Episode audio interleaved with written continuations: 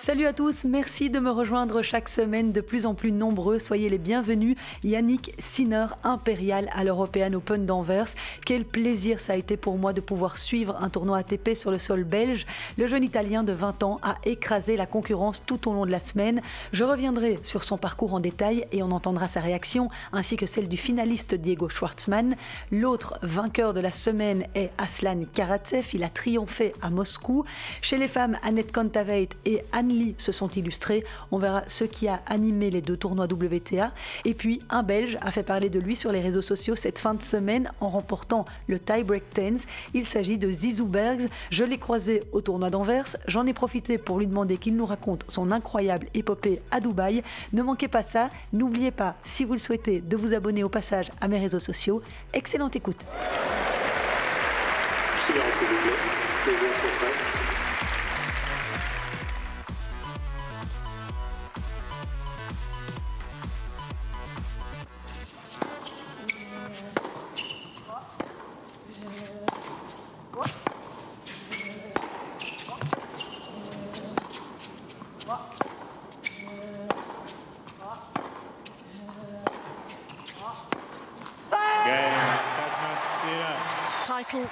number four of a stellar season for Yannick Sinner. And the Italian's remarkable and relentless rise continues. Il était tête de série numéro 1 et il a tout simplement surclassé ses adversaires pour remporter cette sixième édition de l'European Open à Anvers. Yannick Sinner a enchaîné quatre victoires sans perdre le moindre set cette semaine. Au premier tour, il a sorti son compatriote Lorenzo Musetti 7-5, 6-2.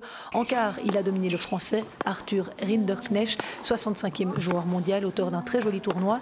En demi, Sinner a balayé Lloyd Harris, le protégé de Xavier Malice, 6-2, 6 6-2. Oh. That's exceptional. From start to finish, the most exquisite point. Et même en finale, le prodige italien n'a laissé que des miettes à son adversaire Diego Schwartzmann, 14e joueur mondial. Une victoire 6-2, 6-2 lors d'une finale d'une heure 15 à sens unique qui a sans doute laissé le public du Sport Palace un peu sur sa faim, même si cette démonstration était absolument éblouissante à voir. Il a une frappe qui est d'une pureté, il aimait la balle où il veut, il trouve des angles complètement improbables. Enfin, ce qui est sûr, c'est que le public qui était présent pour un jour se targuer d'avoir vu éclore cet immense champion, parce que c'est sûr, il ne va pas s'arrêter là. Écoutez, Yannick Sinner en conférence de presse. C'était juste après le match. Je me suis senti très bien sur le court. J'ai bien bougé. J'ai aussi mieux servi aujourd'hui. Je pense donc oui, je me suis senti super bien. Mais au tennis, chaque jour est différent. Il faut rester prudent. Je pense que j'ai bien joué pendant tout le tournoi, pour être honnête, du premier au dernier point.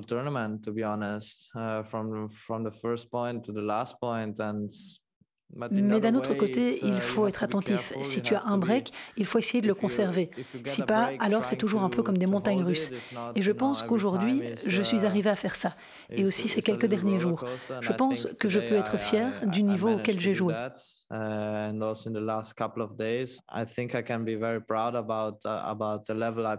Et ce titre à Anvers est le quatrième de la saison pour Yannick Sinner, après Melbourne, Washington et Sofia, le cinquième de sa carrière. Il devient ainsi le plus jeune joueur à atteindre ce palmarès depuis Novak Djokovic en 2007. L'Italien rejoindra Vienne ce lundi pour participer à un tournoi d'un niveau supérieur, un ATP 500 dont le plateau est particulièrement relevé. Tsitsipas et Zverev sont tête de série numéro 1 et 2. Yannick Sinner, désormais numéro 11 mondial, aimerait pouvoir y enchaîner les bons résultats. This week when I feel like this and I play incredible, you know, this is one thing, but the other thing is quand je me sens comme cette semaine et que je joue incroyablement bien, uh, c'est une chose. Mais l'autre chose est d'essayer de parvenir à gagner des matchs quand on ne joue pas bien. Comment je dois faire si je ne sens pas bien la balle? Comment je dois trouver des solutions pour gagner? I'm trying to uh, don't make that happen in uh, après avoir gagné le tournoi à Washington, j'ai perdu d'entrée à Toronto. J'aimerais que cela n'arrive pas à Vienne. Ce sera un adversaire solide, mais j'ai d'abord envie de penser à ma victoire et à me relâcher. Quand on sera à Vienne, ce sera un autre tournoi et des conditions différentes. Donc on verra bien comment ça ira dans les prochaines semaines. Je suis vraiment excité de la position dans laquelle je suis maintenant, mais il y a encore quelques tournois à jouer et on verra bien ce qu'il se passera. then we see what's what's going on. Une position excitante, oui, car évidemment la course au Masters de Turin est sur toutes les lèvres. L'enjeu sera grand dans ce tournoi de Vienne qui débute lundi, parce que grâce à ses 250 points empochés à Anvers, Yannick Sinner reste plus que jamais dans la course pour le Nito ATP Finals, qui réunit les huit meilleurs joueurs de la saison. Et la bataille pour les trois places restantes va d'ailleurs se jouer dans un mouchoir de poche, parce que si on regarde de plus près, sont déjà qualifiés d'office Novak Djokovic, Danil Medvedev, Stefanos Tsitsipas, Alex Alexander Zverev et Andrei Rublev. A priori, le sixième, Matteo Berrettini, est en bonne position avec 4000 points. Après lui, il y a Casper Ruud, septième. Le huitième, c'est Nadal, qui n'ira de toute façon pas au Masters vu sa blessure au pied. Et le neuvième est Hubert Urcax, mais qui n'a plus que 110 petits points d'avance sur Yannick Sinner, qui se classe désormais dixième. Pour l'instant, c'est le Polonais qui est qualifié, mais au tournoi de Vienne, qui débute ce lundi, on retrouvera les joueurs classés actuellement de la sixième à la 12e place dans cette course Follow Masters. Il faut savoir que seuls 170 points séparent le 7e Casper Ruud de Yannick Sinner et 175 points séparent le Norvégien de Cameron Norrie.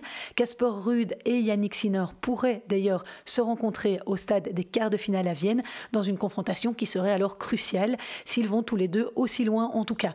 À noter pour ouvrir la parenthèse que Casper Ruud figure à la 8e place mondiale ce lundi, c'est le meilleur classement de sa carrière. En tout cas, Yannick Sinner ne veut pas se mettre de pression par rapport à cette course au Masters. Écoutez-le à ce sujet. Of course, it's in your mind trying to go there. Uh, I would life, it's not like that. Bien sûr, c'est dans votre tête d'essayer d'aller là-bas. Je mentirais si je disais que je ne pensais pas à Turin. Chaque joueur ressent de la pression, mais une fois que vous êtes sur le court, vous devez essayer de penser au match, à la tactique à adopter face aux différents joueurs. C'est une manière de ne pas penser à Turin et à tout ce qu'il y a autour.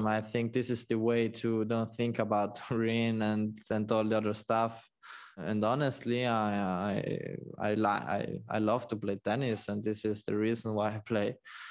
Honnêtement, j'adore jouer au tennis et c'est la raison pour laquelle je joue. Je suis tout le temps motivé. Chaque fois que je monte sur le court, il n'y a aucune différence que je joue un tournoi 250, un 500 ou un 1000. C'est toujours la même mentalité. Bien sûr, tu aimerais aller à Turin ou tu aimerais gagner tel ou tel match.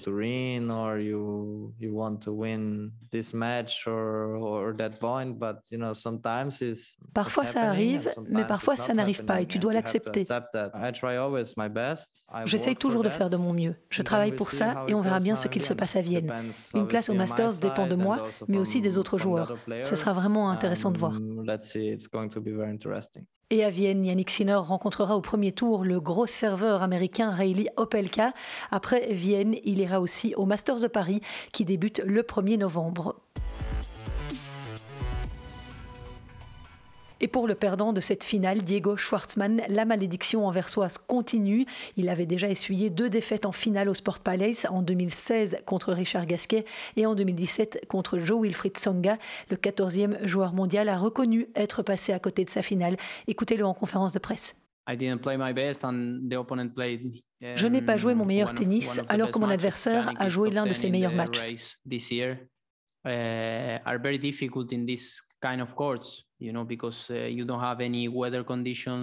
Yannick est top 10 à la race cette année et c'est très difficile de jouer contre ce genre de joueurs sur ces cours intérieurs.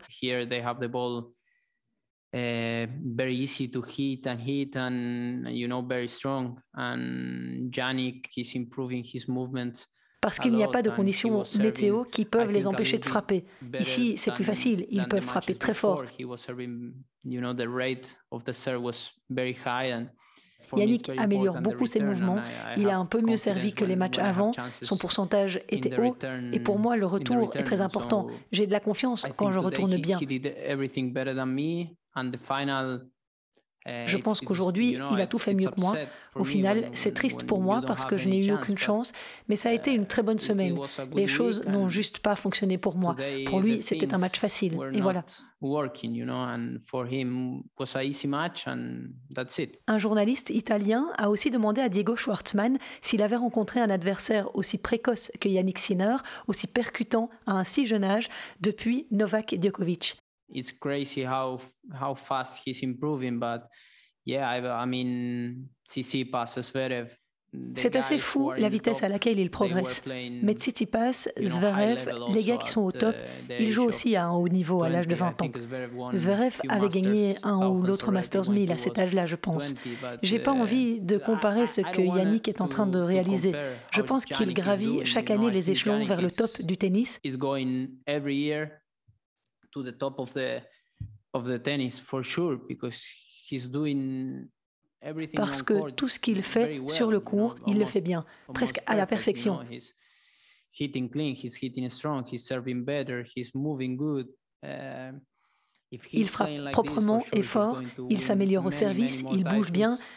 s'il joue comme ça, il va gagner encore beaucoup, beaucoup de titres, ça c'est sûr. Il va gagner encore beaucoup de matchs et je pense que l'année prochaine sera importante pour lui parce qu'il sera capable de battre les meilleurs sur le circuit.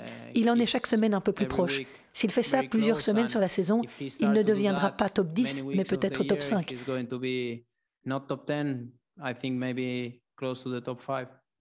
Il a aussi une très belle équipe qui l'entoure et c'est très important parce qu'il les écoute. Et puis, il est très sérieux.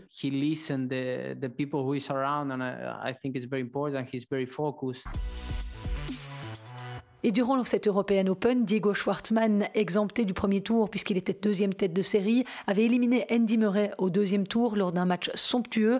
Ensuite, les Américains Nakashima et Jenson Brooksby, sans non plus perdre le moindre set.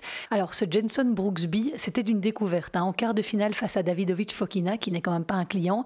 Il a un style qui n'est pas très académique, mais qu'est-ce qu'il est efficace? Il fait des revers slicés comme ça à deux mains, y compris ses volets. C'est assez particulier, mais enfin, ça paye. Il a quand même sorti Reilly Opelka au premier tour. Il s'est aussi défait de Botic van de Zandschulp, l'une des révélations de l'US Open 2021. Donc voilà, c'était une belle découverte de le voir jouer, ce Jenson Brooksby. On en reparlera certainement. Et Diego Schwartzmann attend en tout cas avec une certaine impatience la fin de la saison, puisqu'il n'a passé que 15 jours chez lui cette année à cause des restrictions imposées par la pandémie de Covid.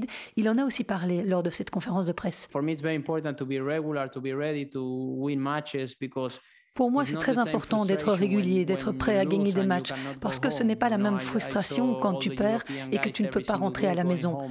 Je vois tous les joueurs uh, européens qui rentrent chez eux quand ils perdent un match. Uh, ils perdent un jour et le lendemain, ils dînent avec leur famille. Moi, je dois attendre deux à trois mois pour voir mes amis, ma famille. Je crois qu'au final, ça rend les joueurs sud-américains très forts. C'est pour ça qu'on est toujours là, qu'on se bat, prêt à disputer les tournois sur le circuit. Voilà, c'est comme ça. Je pense que tout le monde mérite des vacances. Je serai content quand je serai à la maison quelques jours. Et le retour en Argentine n'est pas encore pour tout de suite pour Diego Schwartzmann, puisqu'il sera lui aussi à Vienne cette semaine, où il affrontera au premier tour un autre Italien, Fabio Fonini. Il jouera ensuite le Masters de Paris.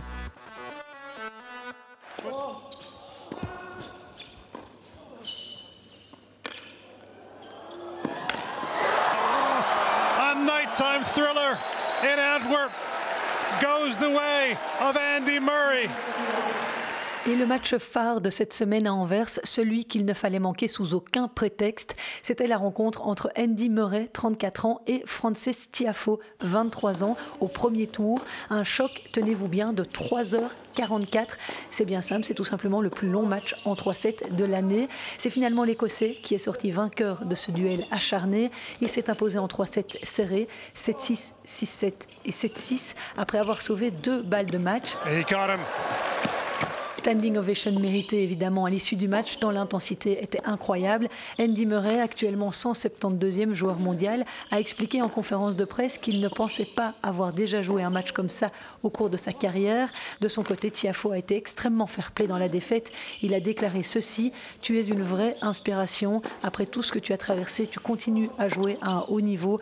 Tu exiges le meilleur de toi-même et même plus. Tu es le plus grand compétiteur que je connaisse. Le respect que j'ai pour toi crève le plafond. Voilà les mots de l'américain Frances Tiafo à l'égard d'Andy Murray. Et au lendemain de ce combat épique, le Britannique a trouvé les ressources pour mener la vie dure à Diego Schwartzmann en huitième de finale. Il s'est incliné sur un score serré 4-6, 6-7, 6-8 dans le tie-break. Et puis je ne vais pas clôturer ce chapitre sur le tournoi d'Anvers sans parler du seul Belge qui figurait dans le tableau final en simple, Zizou Bergs, 186e joueur mondial, invité par les organisateurs suite à son magnifique parcours l'an dernier où il avait éliminé Albert Ramos Vinolas. Le numéro 2 belge s'est cette fois incliné au premier tour malgré une très belle prestation face à Lloyd Harris, défaite 6-7 3-6. Mais sa semaine ne s'est pas terminée sur cette défaite puisque Zizou Bergs a été invité en dernière minute par les organisateurs de Tie Break Tennis. C'est une compétition itinérante, plus basée sur le show que sur le tennis, mais qui rassemble huit joueurs opposés sur une soirée dans des super tie break. Un match se joue donc au meilleur des 10 points avec deux points d'écart. Cette exhibition annuelle avait lieu à Dubaï cette année et il manquait aux organisateurs un participant. Contacté jeudi par WhatsApp, Zizou Bergs a fait sa valise le jour même. Il a roulé de Nerpelt à Düsseldorf pour prendre l'avion en soirée direction Dubaï. Le lendemain soir, il a disputé ce tournoi et s'est imposé en finale à la surprise générale face au 30e joueur mondial Taylor Fritz. Cette victoire lui a rapporté 118 000 euros, soit un peu moins de l'équivalent de ce qu'il a gagné dans sa carrière jusqu'ici. J'ai croisé Zizou dimanche à Anvers. Je lui ai demandé de nous raconter sa folle épopée. Nous étions dans un endroit un peu bruyant, donc veuillez excuser la qualité sonore parfois On a pris le vol dans le soir. On arrivait euh, matin prochain à 5h30 euh, à Dubaï pour arriver à 7h30 dans l'hôtel, d'avoir la chambre à 10h30. Donc déjà c'était tellement fou, euh, pas très beau. J'ai dormi 3 heures et là on, part, on fait des entraînements et puis ouais, c'est commence à 7h30. Je fais trois matchs, match d'après contre les joueurs très grands. Qui tu as affronté euh, Premier tour de St. où je gagne 10-6, puis contre Gaël, mon fils qui est un peu mon idole aussi, euh, gagné 11-9 dans un match déjà fou.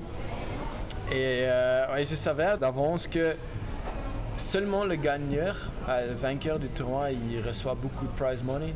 Et donc, euh, ma copine déjà euh, qui, a, qui a dit hein, Imagine que tu, que tu gagnes le prize money. J'ai dit Ça n'a jamais arrivé avec un prépa comme ça. Et ben après, euh, avant la finale, je disais Peut-être c'est possible quand même. Et donc, c'était contre Taylor Fritz. Et c'était un tie très tendu de deux côtés, mais c'était moi qui, trouvais le plus fort, le plus agressif, le plus, qui jouait le plus loose. Et, euh, le plus relax, quoi. exact. Et c'était 8-7 pour moi. Euh, et je pouvais servir. Là, je perds deux fois mon service. 9-8 pour lui. J'ai pas mis trop de retours dedans euh, dans, dans cette match tie-break. Et là, je mets mon retour avec un peu de chance. 9-9 et là ça tourne vraiment. Je fais encore les, deux points de spectacle. Quoi. Et après j'ai gagné, j'étais un peu comme comment c'est possible avec un prépa comme ça? Mais dans une salle comme ça, une arène très très grand, euh, beaucoup de public, euh, c'est hyper chouette quoi. Et il y a combien de joueurs au total 8. Euh, Donc il y avait 4 têtes série. C'était, premier c'était Gaël, puis Dan Evans, puis Taylor Fritz je pense, et le quatrième c'était moi. Comment ils ont pensé à toi, à Zizou C'était grâce à Dustin Brown et Gaël mon fils. je pensais que c'est un peu avec mon charisme, avec le jump smash que je fais, et c'est un peu entertaining. Et donc tu as gagné Ouais. Et tu as gagné un prize money de dingue. Ouais, ouais. C'était, mon prize money depuis des années quoi. Depuis le début de ta carrière presque. Exactement, ouais. Et ça, euh, en plus tu, tu as été vu par beaucoup de personnes aussi. Aussi, aussi, ouais pour ça, c'est très bien pour mon jeu aussi, pour jouer contre les, gars comme ça. Euh, le prize money aussi, comme ça, je peux investir encore plus dans ma carrière avec une équipe très très forte. Donc euh, ça m'a vraiment aidé, pas juste financier, mais aussi avec euh, l'expérience et pour mon jeu. Alors quand je vous disais que le son était mauvais, veuillez encore m'excuser pour cette erreur de débutante. Nous étions dans un tel raffut en backstage de l'European Open. Je n'ai pas osé demander à Zizou de bouger quand l'interview a commencé, comme quoi on apprend tous les jours. Et à noter qu'en double dans ce tournoi d'Anvers, la paire française Nicolas Mahut et Fabrice Martin ont remporté le titre après une victoire éclair 6-0-6-1 en 53 minutes contre les Néerlandais Wesley Koulhoff et Jean-Julien Roger. C'est le 34e titre sur le circuit pour Nicolas Mahut qui a avoué en conférence de presse ne jamais avoir vécu une telle finale dans sa carrière. Un tel résultat avec la manière comme ça, c'est la première fois que ça m'arrive. Et ce tableau du double a été animé par la présence exceptionnelle de Xavier Malice, aujourd'hui âgé de 41 ans. Il est sorti de sa retraite juste pour le fun afin de disputer ce tournoi aux côtés de son poulain, le Sud-Africain Lloyd Harris. Ils ont quand même passé deux tours, dont un contre le Croate Ivan Dodig et le Brésilien Marcelo Melo, cador de la discipline, pour atteindre les demi-finales.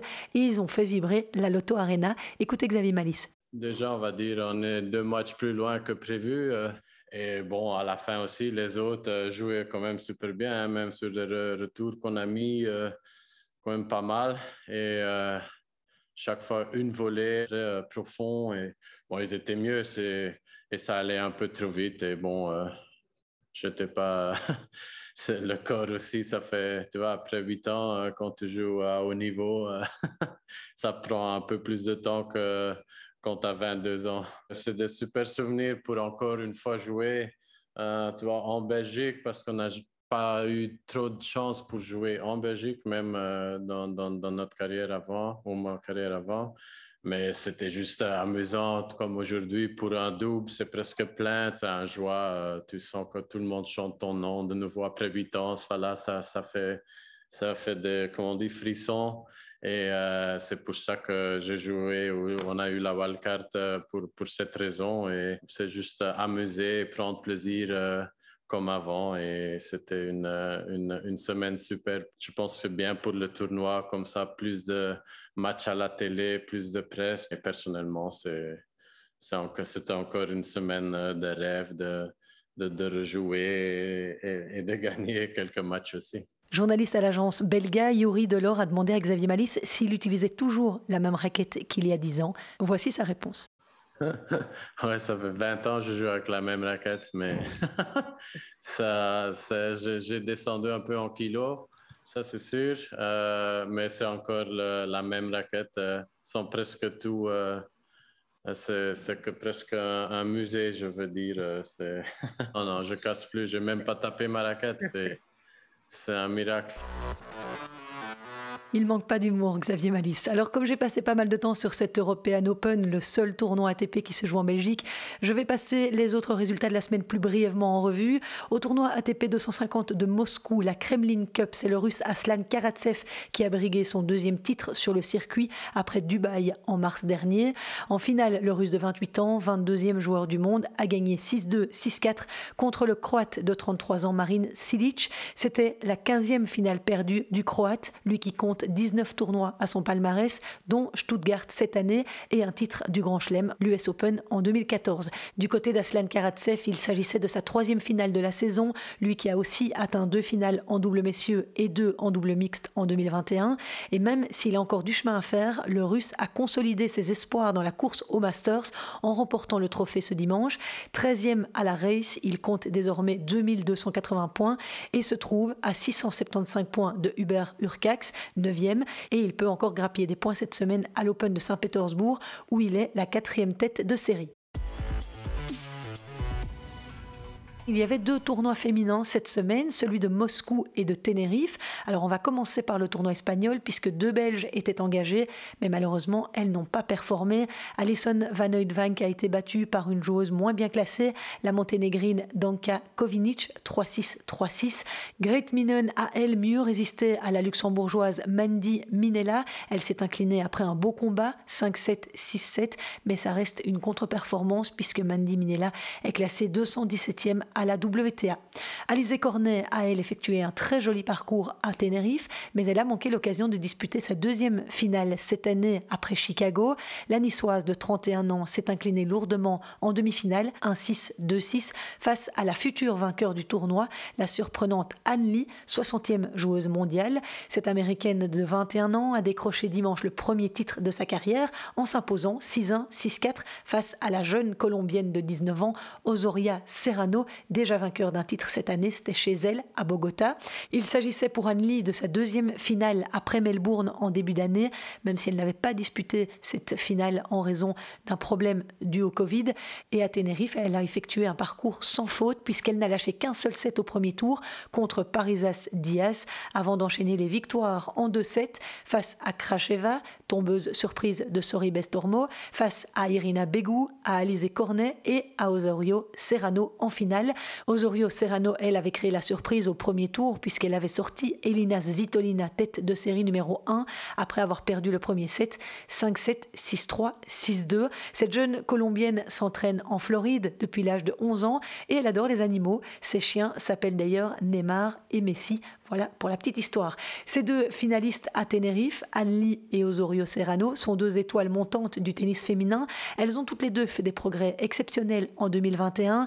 Elles étaient respectivement classées 112e et 190e à la WTA il y a un an et elles sont maintenant chacune juste en dehors du top 50 avec plusieurs finales en simple à leur crédit. Alors un bien triste fait divers a terni cette semaine à Tenerife, puisque le chien de la joueuse ukrainienne Marta Kostiuk a été renversé par un bus pendant le tournoi. Elle lui a dédié son trophée de finaliste au terme de la finale du double qu'elle a perdu aux côtés de sa compatriote Kishenok face à la paire Ekeri Perez. Um,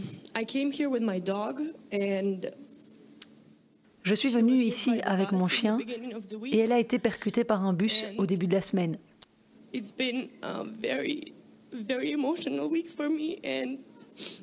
Ça a été une semaine très éprouvante pour moi.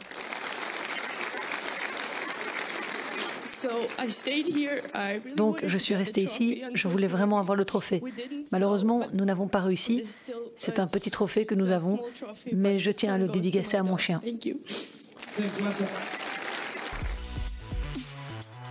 Au tournoi de Moscou, épreuve WTA 500 cette fois, l'Estonienne Annette Kontaveit, 20e joueuse mondiale, a battu la locale de l'épreuve, la Russe Ekaterina Alexandrova, 37e, au cours d'une finale d'une haute intensité, remportée 4-6, 6-4, 7-5. C'était la septième année consécutive qu'une Russe était en finale de cette Kremlin Cup, pas mal quand même le record. Et au cours de cette finale, la cinquième de la saison d'Annette Kontaveit, elle était menée 4-6, 0-4 avant de renverser complètement la situation en remportant 7 jeux d'affilée pour ensuite arracher le match au bout de 2h22 et s'adjuger le quatrième titre de sa carrière, le troisième en 2021 après Cleveland au mois d'août et Ostrava en septembre. Jusqu'à présent, seules deux autres joueuses ont remporté autant de titres que Kontaveit en 2021.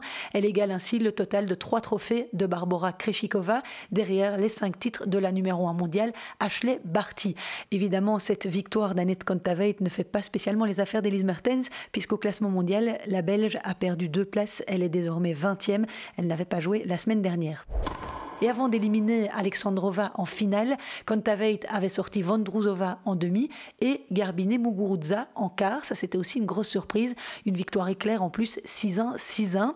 Dans ce tournoi, Maria Sakkari a dû jeter l'éponge en demi-finale face à Alexandrova suite à un malaise alors qu'elle était menée 4-1 dans le premier set. La Grecque avait sorti au tour précédent la Roumaine Simona Alep 6-4, 6-4 au terme d'un superbe duel. Sakkari est d'ailleurs devenue cette semaine la première joueuse grecque de l'histoire à se qualifier pour les Masters de fin de saison. Ce sera au Mexique. L'autre surprise de la semaine à Moscou, ça a été l'élimination d'Arina Sabalenka par la future finaliste Alexandrova. Une victoire en 2-7 de la Russe 6-3-6-4.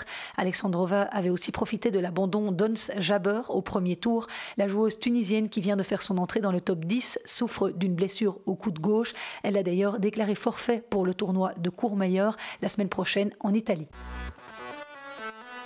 Dans les autres infos en bref à vous donner cette semaine, Alison Van Oudvank ne disputera pas la phase finale de la Billie Jean King Cup, l'ex-Fed Cup, qui débute le 1er novembre à Prague. Après concertation avec Alison et son entourage, elle va rester active sur le circuit WTA. Voilà ce qu'a expliqué Johan Van Erck. Alors on sait que Great Minen a annoncé récemment sur ses réseaux sociaux qu'Alison et elle avaient décidé de faire une pause dans leur relation, ce qui peut être un peu délicat évidemment quand on doit vivre ensemble pendant une semaine. Sachez aussi que Kim Clijsters ne fera pas partie de l'équipe, assez logiquement, au vu de ses cinq dernières défaites depuis son fameux comeback. L'équipe sera donc composée d'Elise Mertens, de Grete Minen, d'Isaline Bonaventure et de Kirsten Flipkens. Elles défendront les couleurs belges face à la Biélorussie le 1er novembre. La Biélorussie privée de Sabalenka et d'Azarenka. Et elles affronteront l'Australie le lendemain, le 2 novembre, sans Ashley Barty. Côté masculin, en l'absence de Rafael Nadal blessé au pied gauche, c'est Carlos Alcaraz qui le remplace pour disputer la phase finale de la Coupe Davis qui aura lieu du 25 novembre au 5 décembre. Le capitaine espagnol Sergi Bruguera l'a annoncé lundi. 42e mondial au classement ATP, le jeune homme de 18 ans accompagnera Pablo Carreño Busta, Roberto Bautista Agut, Feliciano Lopez et Marcel Granollers. L'Espagne aura pour objectif de défendre sa couronne obtenue en 2019. Des nouvelles en provenance d'Australie aussi. Les joueuses de tennis non vaccinées contre le Covid-19 pourront participer à l'Open d'Australie en janvier, moyennant une quarantaine et des tests réguliers.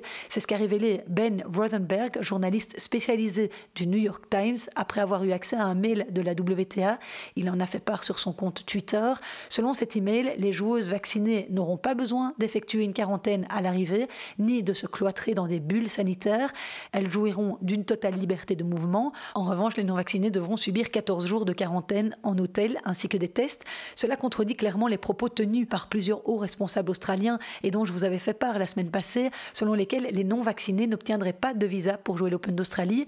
Cette décision annoncée dans le mail de la WTA s'appliquera évidemment aussi aux joueurs masculins. Et lors de mon entretien hier avec Zizou Berks à Anvers, il m'a dit exactement la même chose, ce qui m'a fort surpris. Écoutez. Tu vas faire quoi avant la fin de ta saison?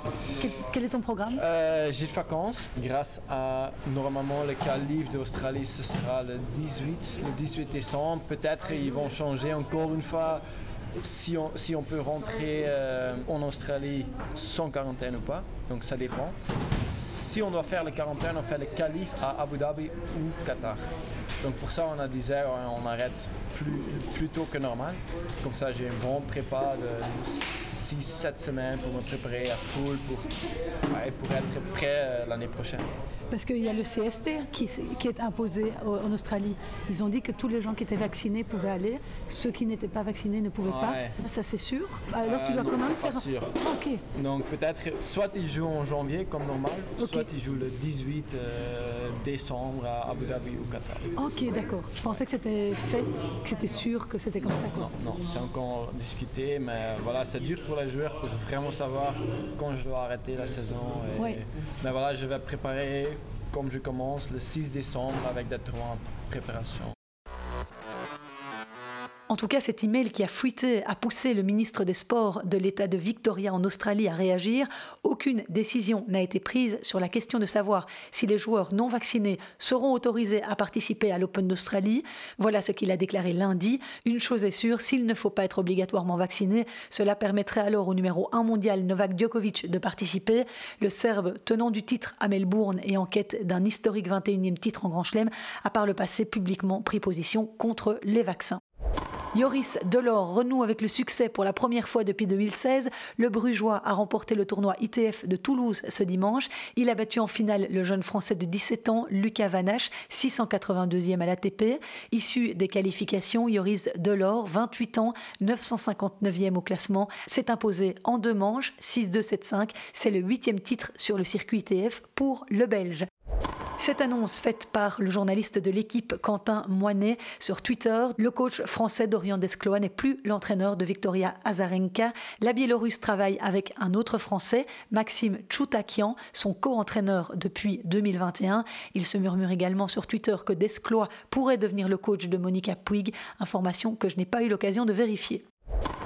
La semaine prochaine, il y aura de nouveau quatre tournois sur le circuit, un ATP 500 à Vienne, dont je vous ai parlé, un autre à Saint-Pétersbourg, avec Roublev et Chapovalov en tête d'affiche. Les deux tournois féminins WTA 250 se dérouleront à Courmayeur en Italie, avec Jasremska et Anli en tête d'affiche, et puis en Roumanie, au Transylvania Open, où Emma Raducanu, dont le papa est roumain, est attendue en héroïne, même si ce sera sans public. L'épidémie reprend dans le pays et les spectateurs seront interdits de stade. Raducanu jouera au premier tour la polonaise Polona Herkog. Et pour l'info glamour du jour, sachez que la Britannique de 19 ans a été nommée ambassadrice mode et beauté de la marque Dior. À noter encore qu'Alison Van Oudvank est la seule Belge engagée dans le tableau féminin de ce tournoi roumain. Elle affrontera au premier tour de nouveau la monténégrine Danka Kovinic, 26 ans, 74e joueuse du monde. Elle pourra donc prendre sa revanche. Enfin, Elise Mertens n'est plus numéro 1 en double. Elle a dû céder sa place de leader à sa partenaire habituelle, la taïwanaise Su Essier. Elle la remplace au deuxième rang. Voilà, je pense que j'ai fait le tour de ce que je voulais vous partager. Si vous avez apprécié mon podcast, n'hésitez pas à en parler autour de vous, à me suivre sur les réseaux sociaux, Twitter, Insta, Facebook, jeux, set et podcast. On se retrouve la semaine prochaine pour préfacer notamment le Masters 1000 de Paris qui se déroulera pendant la semaine de Toussaint. D'ici là, prenez soin de vous et des autres. Ciao you